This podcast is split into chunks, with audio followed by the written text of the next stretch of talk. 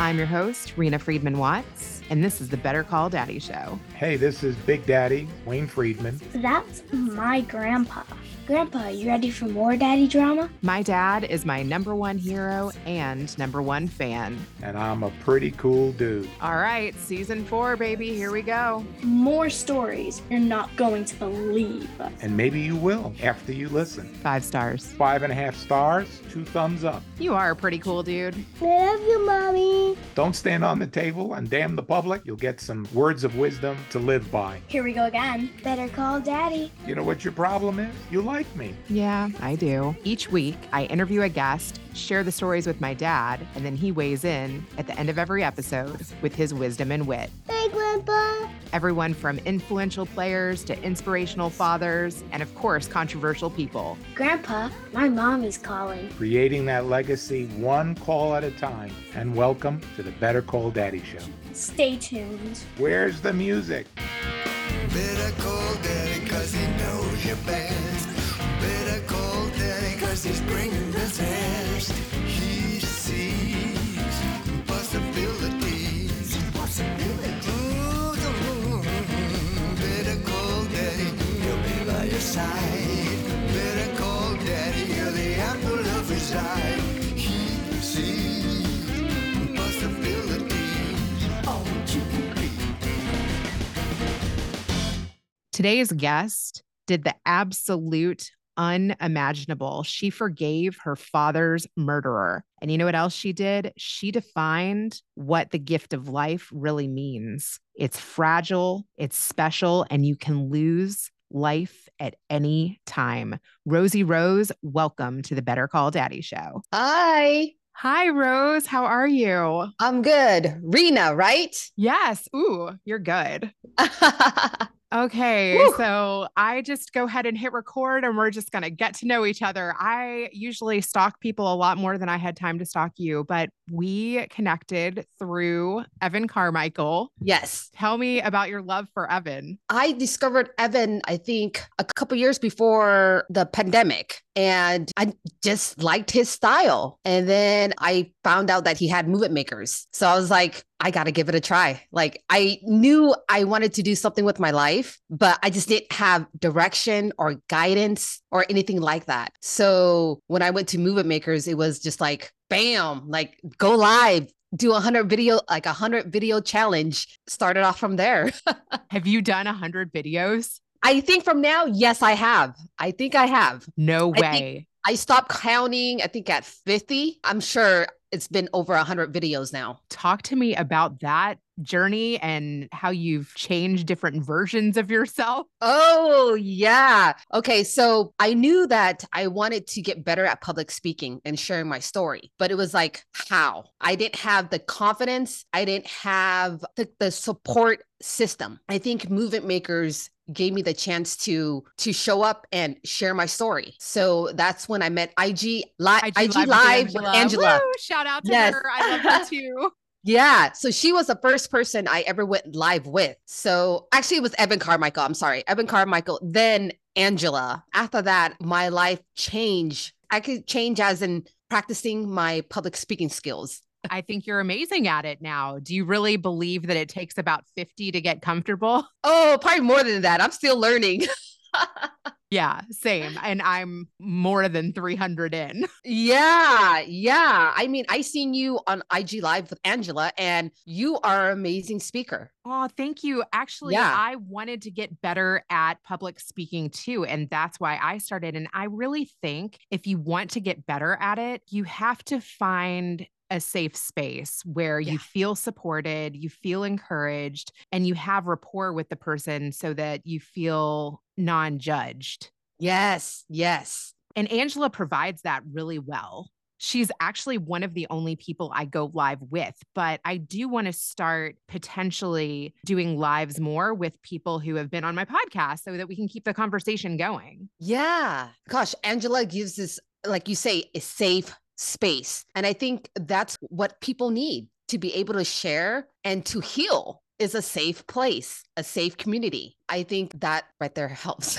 Okay. So let's talk a little bit about what you've healed from, because you are on the Better Call Daddy show and you have a daddy story that I have never heard before. Yeah. Okay. So my journey started when my healing journey started when my father-in-law gifted me this book called Healing the Inner Child by Thich Nhat Hanh. And when he gave me this book, I was like, my childhood was fine. Like I was fine. Like nothing was wrong, you know? And then it took me like probably like a month or two until I actually picked that book up. So when I picked this book up, I realized that, oh shit, I didn't know I had trauma.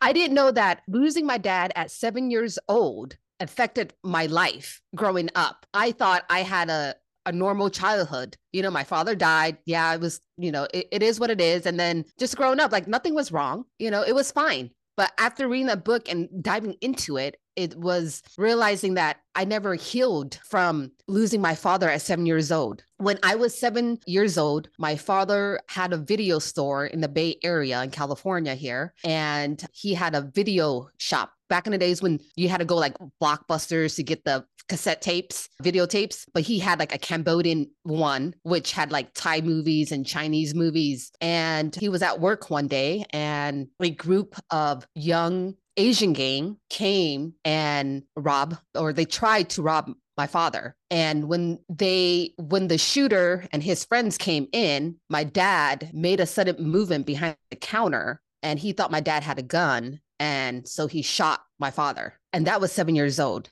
That weekend, he was supposed to come home because he told me that he would teach me how to ride a bike. At 7 years old, that's all I wanted. So that day never came.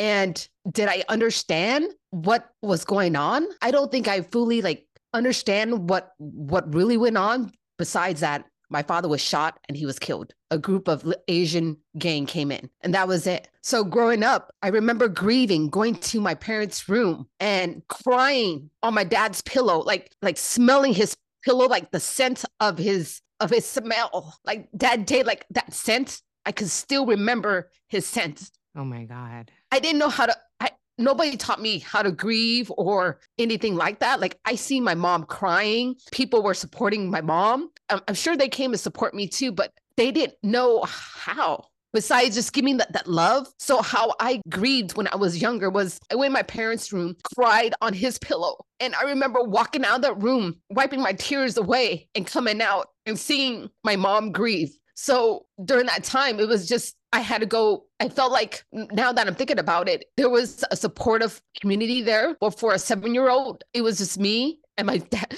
and my dad's pillow and crying. Oh my God. Yeah. Yeah. So growing up after that, I didn't know that that was trauma that I had. I just discovered that was trauma like a couple years ago.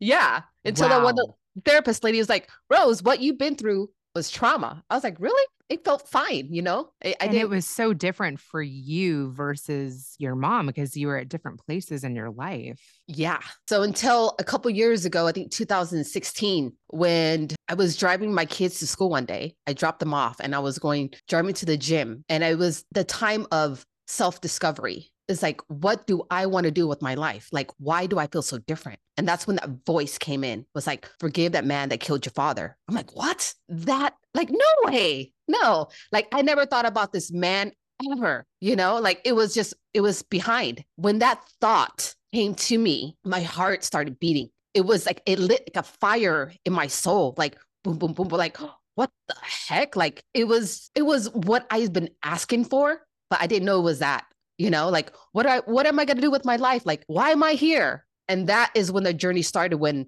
I started to look him up on reading about my dad's story, like going on the internet, like kind of surfing and researching. And I realized that he was in this book called Dream Shattered. I'm like staring at it right now.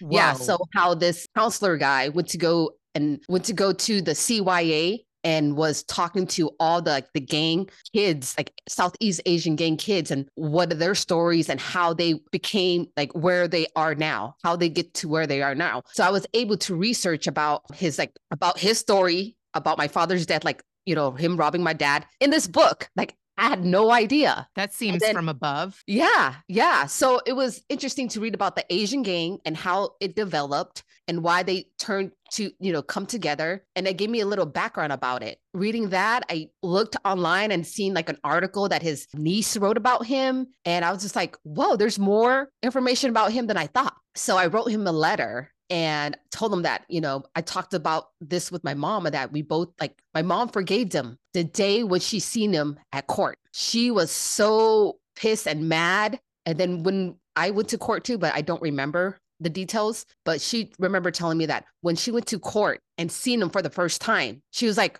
wow, he's just a kid. And after that, I think that was the day when my mom, that's when her forgiveness for him came, I believe, because growing up, there was no hate towards this man or the group of guys. There was no hate because the shooter, there's only one, is the same nationality as us, Cambodian. Wow. So we kind of know what our history, you know, how our parents came from the killing fields in Cambodia and escaped from the killing fields.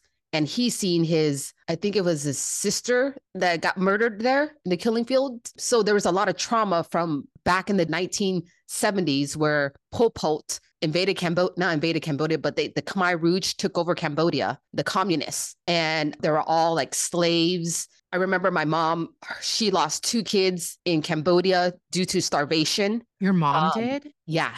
Oh my gosh. Yeah.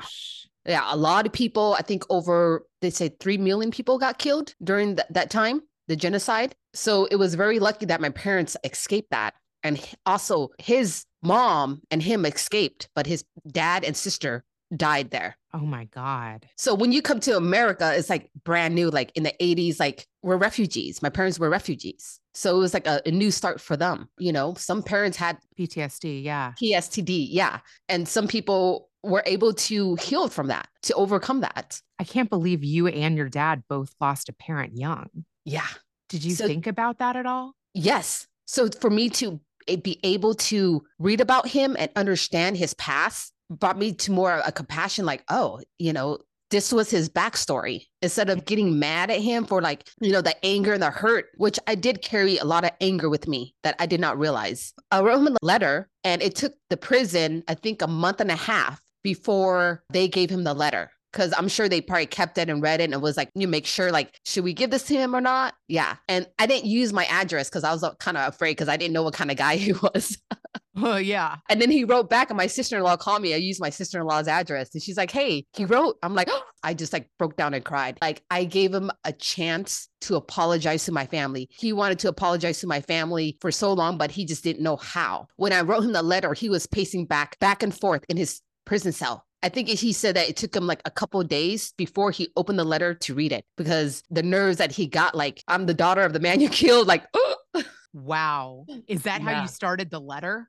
Something like that. Like, you know, hi, I call him Bob. This is me own is my Cambodian name. I'm the daughter of the man you killed. Or along the line to something like that. Yeah. Wow. That would make anyone, I feel like, pace. Yeah. Oh my God. What a brave thing you did. Do you still remember any of what else that you wrote? I have a collection of his letters. So we end up having building a friendship, like a spiritual friendship. Him learning about, you know, him apologizing to my family and just learning about more about him and like, why did you do it? You know, like, why did you do it? And it comes from, you know, learning about like trauma and being accepted and not belonging and being in a gang. He felt he belonged, you know, a lot of regrets he had. But for me was being able to do my work on myself first, to forgive myself first, because I wasn't able to forgive him until I was able to forgive myself first. So doing the work of forgiving me, and then that merged into, I was able to forgive him and help him forgive himself. What did you need to forgive yourself for? I need to forgive myself for just for like life in general of what I done in the past.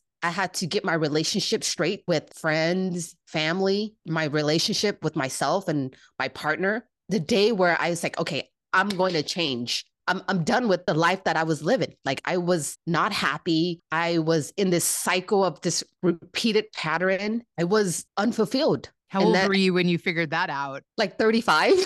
I was a late bloomer. So Yeah. I have felt that in my life. I think I was a little bit younger, but around 25, 26. Yeah. I was late to the game, but I guess it's not late. It was a perfect timing for me. It is interesting though, when you realize that it's a point of change. Yeah. And that's when I made the decision to, I'm going to repair and forgive myself and apologize to people who I hurted. And that was a journey of just like going off the checklist. I was like, wrote emails. Hey, haven't talked to you in a long time, but blah, blah, blah. I'm sorry, blah, blah, blah. And it just felt so good to like, I'm starting off with a clean slate here. Did they accept my apologies or not? I don't know. But it was just like apologizing to my ex who cheated on me and stuff like that. Like, hey, I'm sorry. Like, I forgive you and this and that. It was just like, no more. I want a clean slate, I think. And that's where I was able to build off of that and learn and grow from. That's momentum. Yes.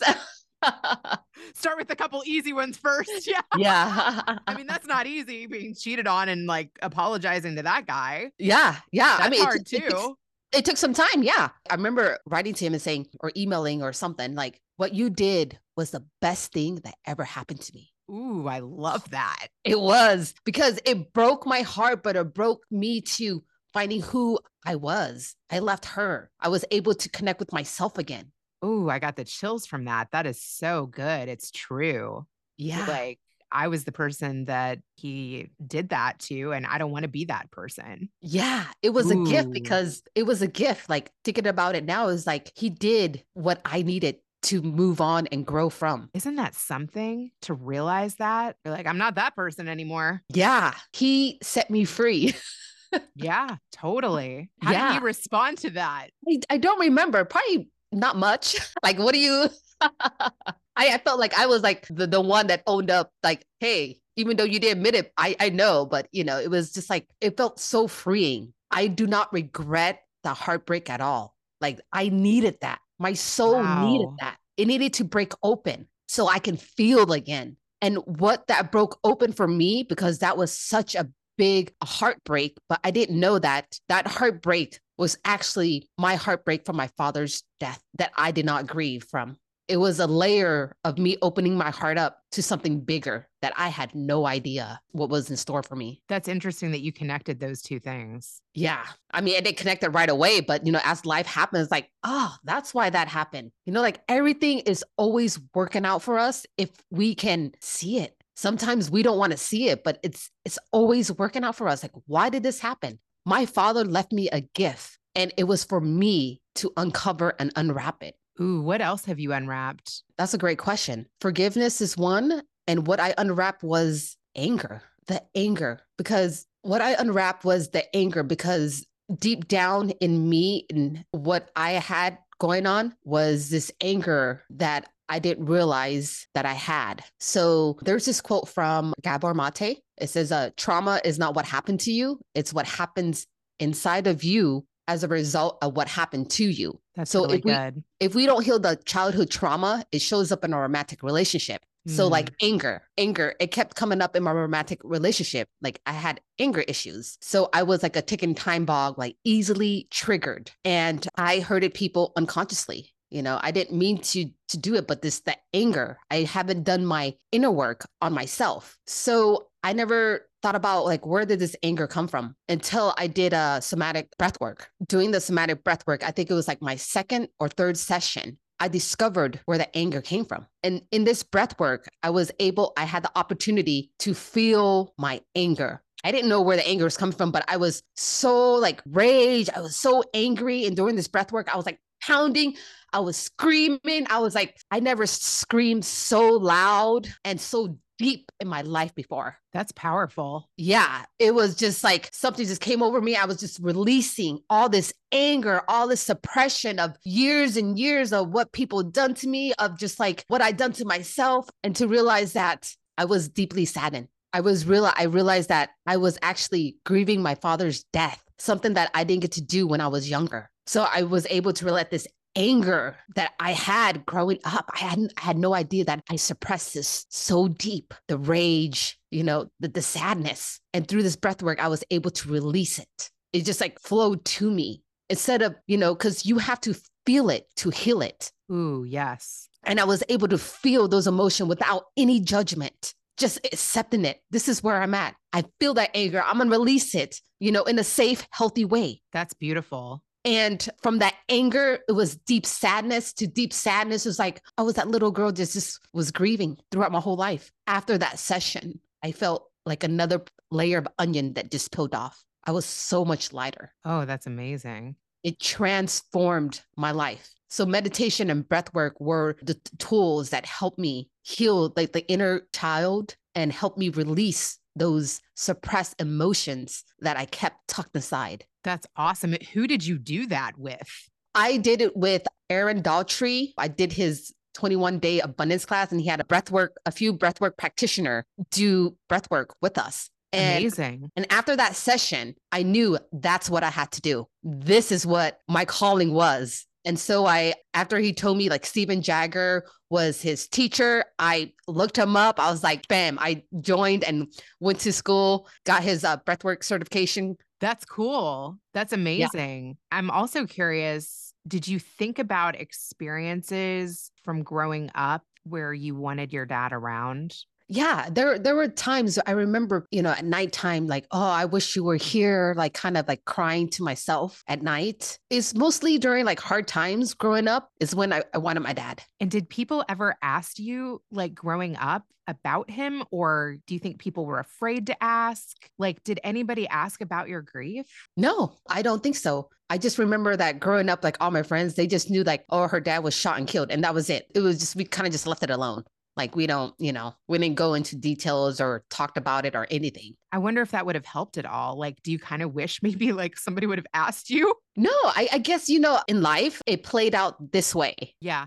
So it was just like the cards that I dealt with. So, but I think I wasn't ready for it during that time. I don't think you can ever be ready for that. I actually have a friend today that messaged me. It's really crazy. And she just lost her dad unexpectedly. Mm-hmm. And she asked me, how do you look at pictures without crying? How do you look at pictures without crying? Yeah. I don't know. The crying is, it's a grief. To me, when I hear grief and crying, it's just like the love, the unexpressed love that we didn't give, or just, it's just a love. We're going to cry. We're going to cry. I think in life it's just like, that's what life is all those emotions. Like death is guaranteed. And that's why I look at death now as an opportunity to love your friends, your family, whoever is close to you. Cause we don't know when the next day, we don't know when it will be our last time.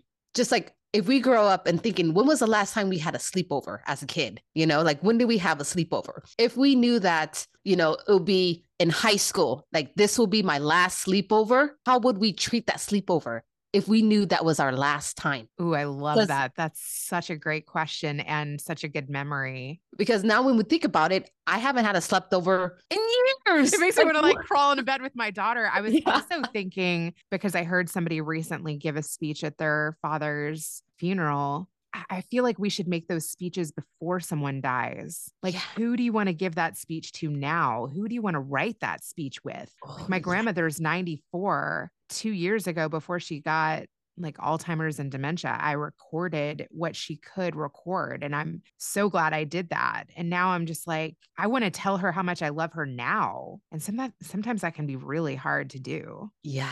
Why do you think it's hard for you to do? Because then I don't want her to think that it could be our last time together. Mm. Although every time I see her, I feel that way. Mm. Every time I see her now I'm just like you said, is this our last slumber party? Is this the last time I get to hold her hand? Is this the last time I get to help her walk to the bathroom? Is this the last time I get to feel her skin? And do you document the journey with your grandma right now or anything like that? I do. I've been taking my kids there their whole life, but you know, there's not a lot she can do. You know, she can barely go watch them in the pool now. And, you know, I have young children, so it's hard to visit. Like they want to go have fun on vacation and I just want to hold her hand. Yeah. Yeah. So it's a balance, a tough balance. Yeah. I have really been thinking about, God, there's death. Like you said, it's all around us and there's so much of it in the news. I mean, my goodness, it's something to think about. Like, how can you write these meaningful letters to people, even if you just do it for one person? Yeah. right? Like, yeah. So that they really know what they meant to you. Yeah, that's beautiful. And imagine how they will feel, like, of all the words that you wrote, you know, imagine you write a letter to your grandma and you're reading it to her. How would that make her feel? I don't know about dementia, but it's, you know, like how is that received? I can tell you, she is the only person who has ever said to me, I love you more than anyone in this world. And I will miss that. That's so powerful. That's very powerful. And those words, like, you will take with you. It is imprinted on your heart. Yeah. That's beautiful. Yeah. Letting people know. I mean, it doesn't have to be paragraphs long. It literally can be like a line. That's why, like, when you're talking about these like transformative letters that you wrote, I mean, my goodness. Yeah. It can be so simple. I love what you said to the guy who cheated on you. My God, that is balls right there. But look how freeing that was. And oh, yes, that also probably will change who you attract. Yes. Yes, for sure. I mean, it's amazing. Like, I mean, I took a very reflective 1.5 years off after I was with someone that I couldn't believe I was with. Yeah. And got super clear on why I was with that person and how I ended up with that person, and didn't date anyone and didn't have any sex, and, you know, did a whole lot of yoga and found a job that I loved. And then you attract someone way better. Yes, you do. You do. 'Cause you're like a whole new person afterwards. Right. But how often do we do that? I mean, that's deep work. Yes, it is. It's either you repeat the same cycle again and end up with the same reflection, but with a different face. It's like that cycle is like, and also what you carry into the relationship. If you don't heal the heartbreak and cheating and you go into the next relationship, you're going to have that backbone and the stories from back then be like, oh, is he cheating on me? You get the insecure feelings, and it's learning to like leave the past back there. But how do you leave the past?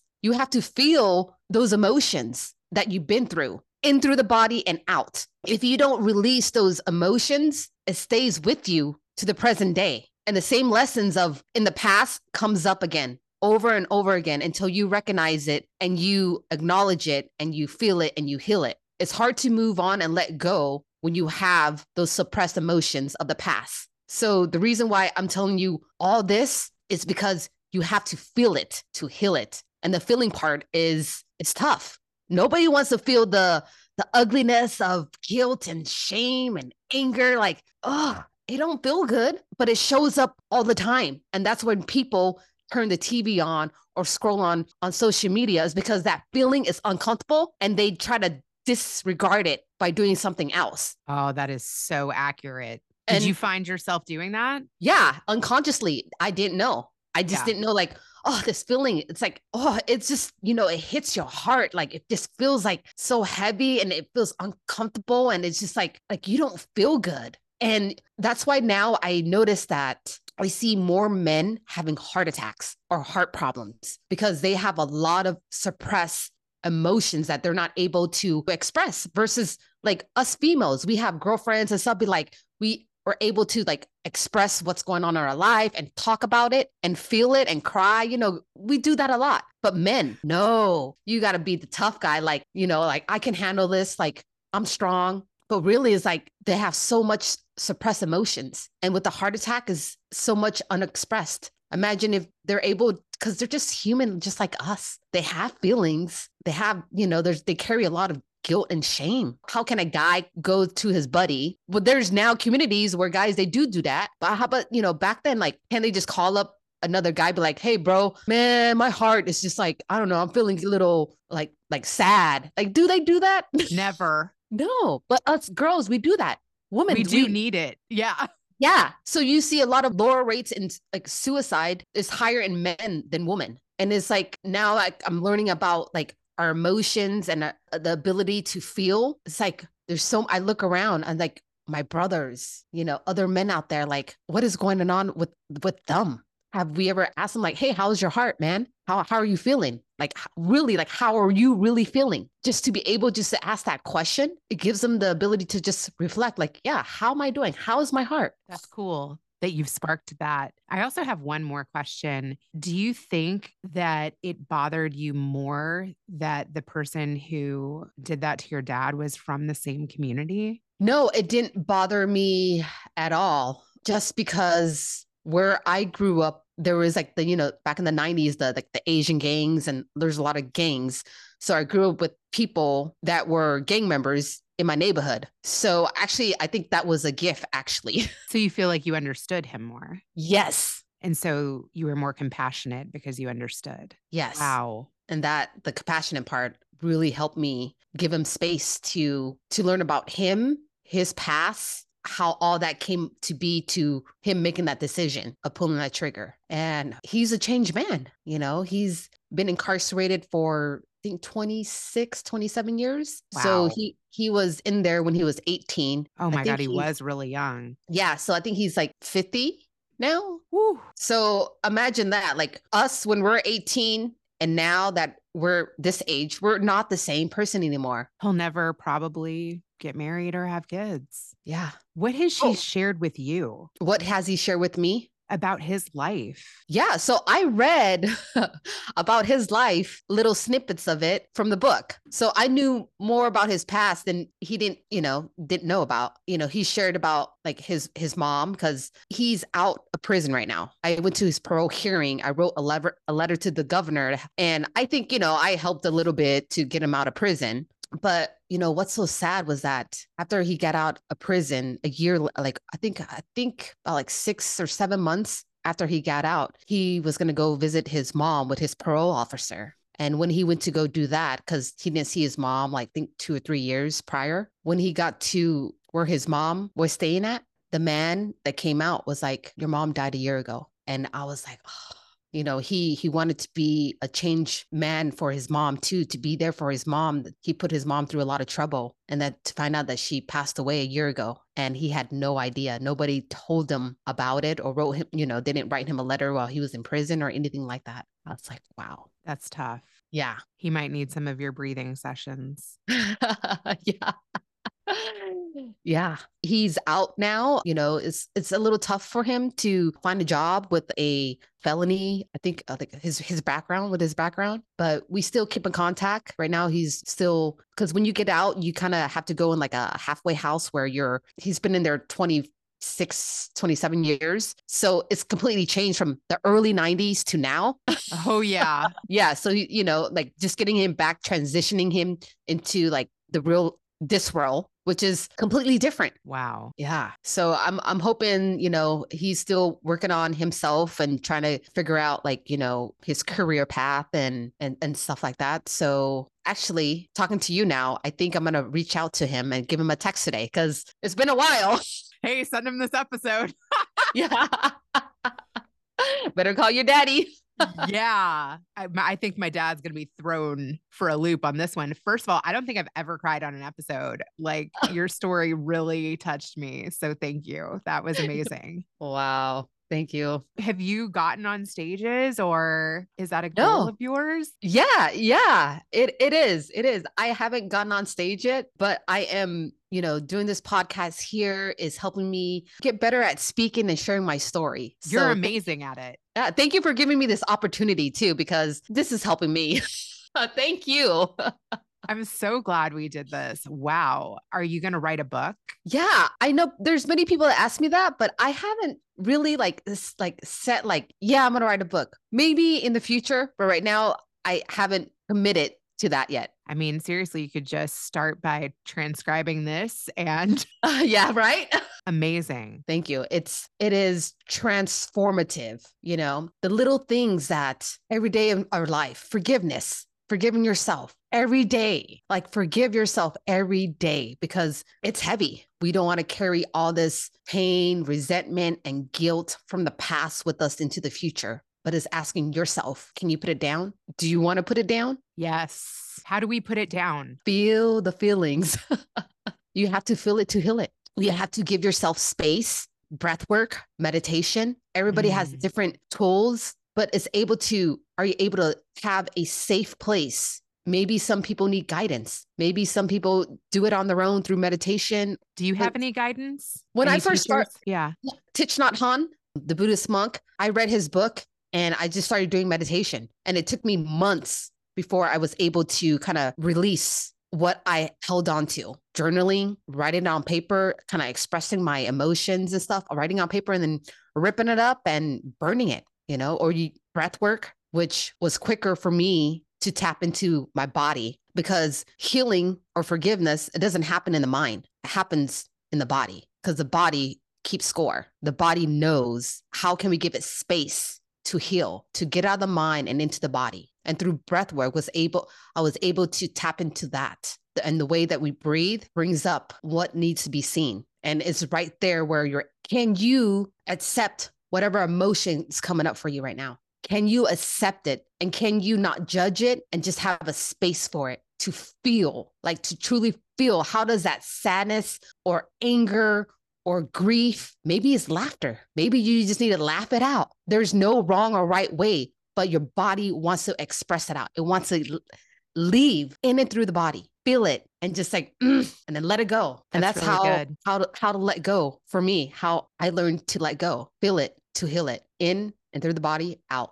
That's really beautiful. Is there anything that you'd like to ask my dad? Oh man, you know, growing up without a father, I never thought about asking dads any questions besides, like, sometimes I wonder how, you know, like I never had a father's love, just that little bit of my 7 years, which was, I felt so loved by him, but that was life gave me, was 7 years with him. So I never really knew a father's love, because that's a great question. You know, you're making me reflect too, like, damn, if my dad was here, what would I ask him? Like, how does your dad give love to you guys? How does he show love to you? I would ask your dad that. Now at, 40 years old, I don't know how it feels to have a father at 70 years old. I don't have that. And it's okay. I'm okay with it. But I like to observe by, like, how does your dad give you love? How does he show you love? Because everybody shows love differently. I would say he's my biggest support system. He's my biggest encourager.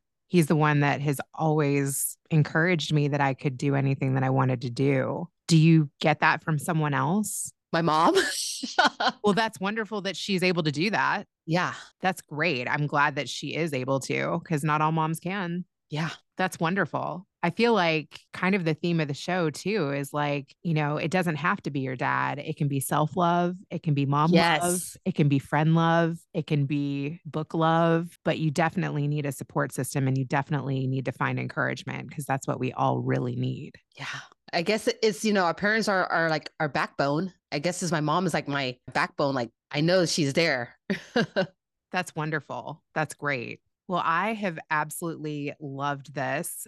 I want to do a breath session together sometime. That would be really cool. Yes. Let's do it. Let's schedule one in. Let's do it. Yeah. I am so glad that we connected and that we got to reflect. This was super powerful for me. I love that I felt everything that you said, because it brought tears to my eyes. So thank you. And let people know how they can connect with you and find you and all of the good stuff. Yeah. You can find me on Instagram. I'm more active there. My name is _Rosie_Rosie_ the Rosie Rose. So that's me. I do somatic breath work, virtual and in person. So if you have a calling to, you want to try a different healing modality and want to give breath work a try, I'm here. I got you. It's so amazing too. My grandmother that I talked about, her name is Rose. No way. So I have a very fond, I have a fondness for that name. Yeah. Oh my God. That's so special. Yeah. My dad's mom is Rose. Wow. And his dad used to call her Rosita. Rosita. Yeah. Yeah. Wow. I didn't get to meet your dad, but I want you to give him a hug for me. Aww. To hug like a daddy figure. When you hug him next time, like, bring that love from me to him. Like, I don't know. Thank you. That's so sweet. Of just like, just daddy's girl. I see it from my husband and my daughter. So it's like, I get to like relive it, like to see their relationship together. So that's wonderful. I am so glad that you get to experience that. That's really special and really beautiful. Yeah. My dad is going to absolutely love you, and he will respond to your question when you get the final edit. Yeah. Yes. Yes. That's awesome. Thank you, Rosie. Thank you. I'll talk to you soon. Okay. Bye. Thank you. You've heard from my mom. Now let's switch it over to Grandpa.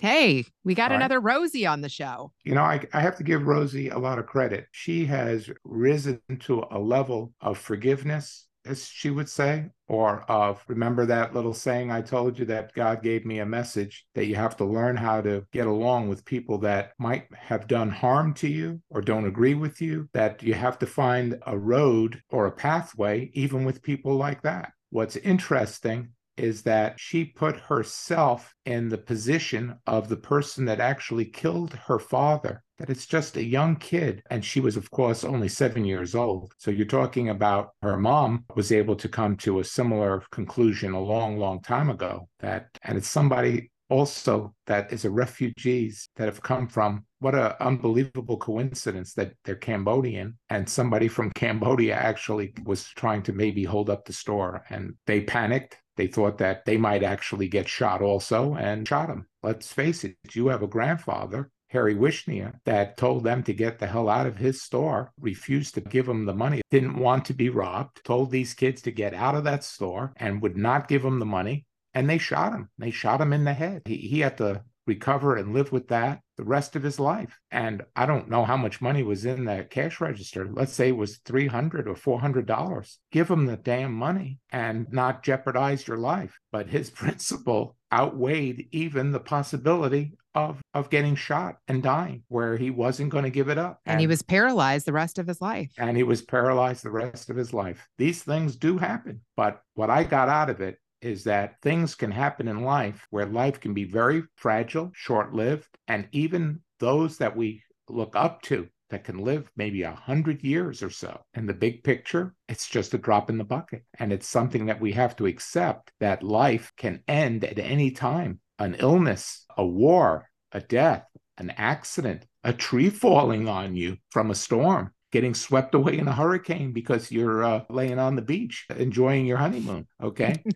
I saw a person go to Hawaii and looking over at those big waves, and he got a little too close to the edge, and one of the waves sucked him right in where he had to be rescued, okay? So you're talking about anything is possible, because even though we would like to think that we are beings that are not vulnerable, but we are. We're a very fragile species, and we can easily be hurt, destroyed physically or mentally by occurrence of events that are beyond our imagination at the time. But to be able to accept that and find out that you're going to make the best of times and have an appreciation for every breath that we take is pretty deep. It's pretty deep. Same thing about relationships. She learned that if you want to have things change, you have to make sure that you are good with yourself and better yourself. You'll attract better people around you also. It's a back and forth scheme, isn't it? Is that if you don't have good self-confidence, if you don't have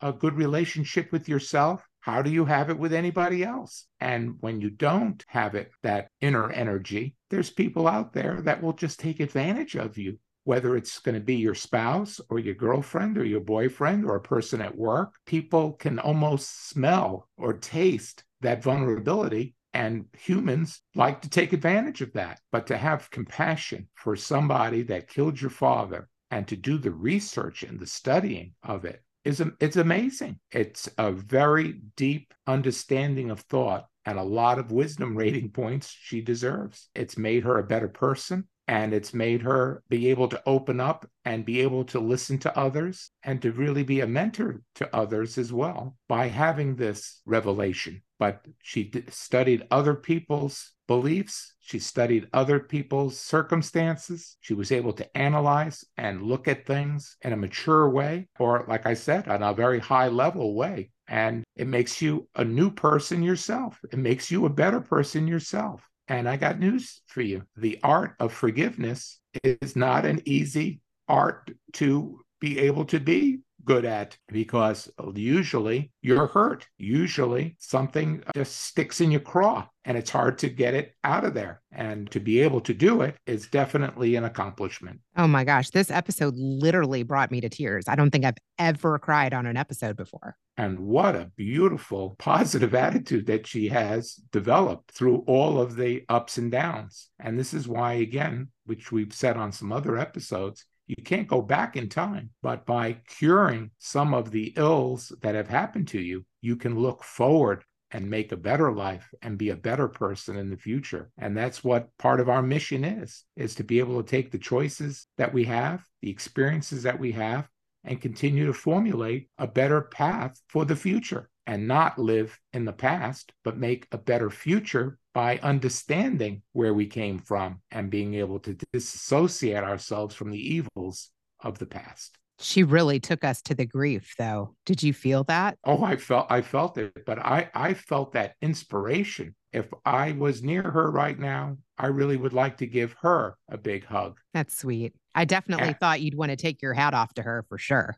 Definitely. I don't have my hat on. Fortunately, I still got some hair in the front, so you don't see the bald spot in the back. But you know what? She also wanted to know, especially I have daughters and she has a daughter, and she sees that relationship with her husband, with her daughter. And I have tried my best to, with all three daughters, is to show compassion, understanding, try to show that I'm always going to be in their corner and be there for them so that they can also have that mentorship of not only learning, but where I've tried to drive to them what's been driven to me, even as a man, to be able to stand on our own 2 feet and to be able to have self-confidence that we can accomplish anything that we set our minds to. And when you have daughters, I think you have to really be extra focused to give them every opportunity, because we still live in a world where women aren't always treated the best. So we want them to be as tough as they can be, and yet still be as warm and as friendly and family-oriented as they can be. Isn't what we're talking about from episode to episode? We've got to find the right balance. I would like to think that all three of my daughters have that opportunity to have the right balance in life.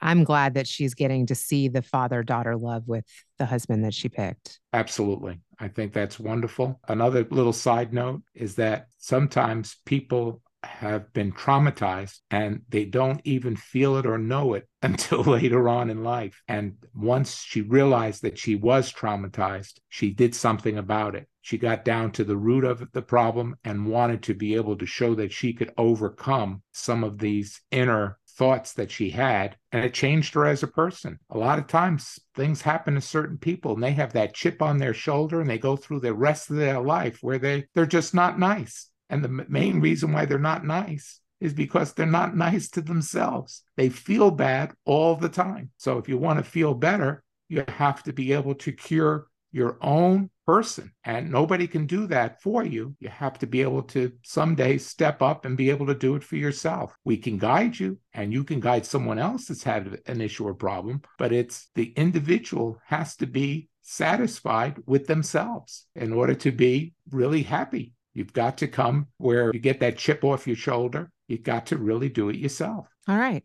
That's a wrap. Like it. Okay. Thanks for listening. Now I think I'm going to go call my dad. I'll say goodbye and see you the next time. Thanks for listening to the Better Call Daddy Show. Join us weekly for new episodes and more daddy wisdom. Better Call Daddy is good advice always. Don't forget to like, subscribe, and share. You can also find special episodes on my YouTube channel, and you can listen on Apple Podcasts, Google Play, Spotify, Amazon Music, Alexa, or your preferred podcatcher. That's a wrap for now.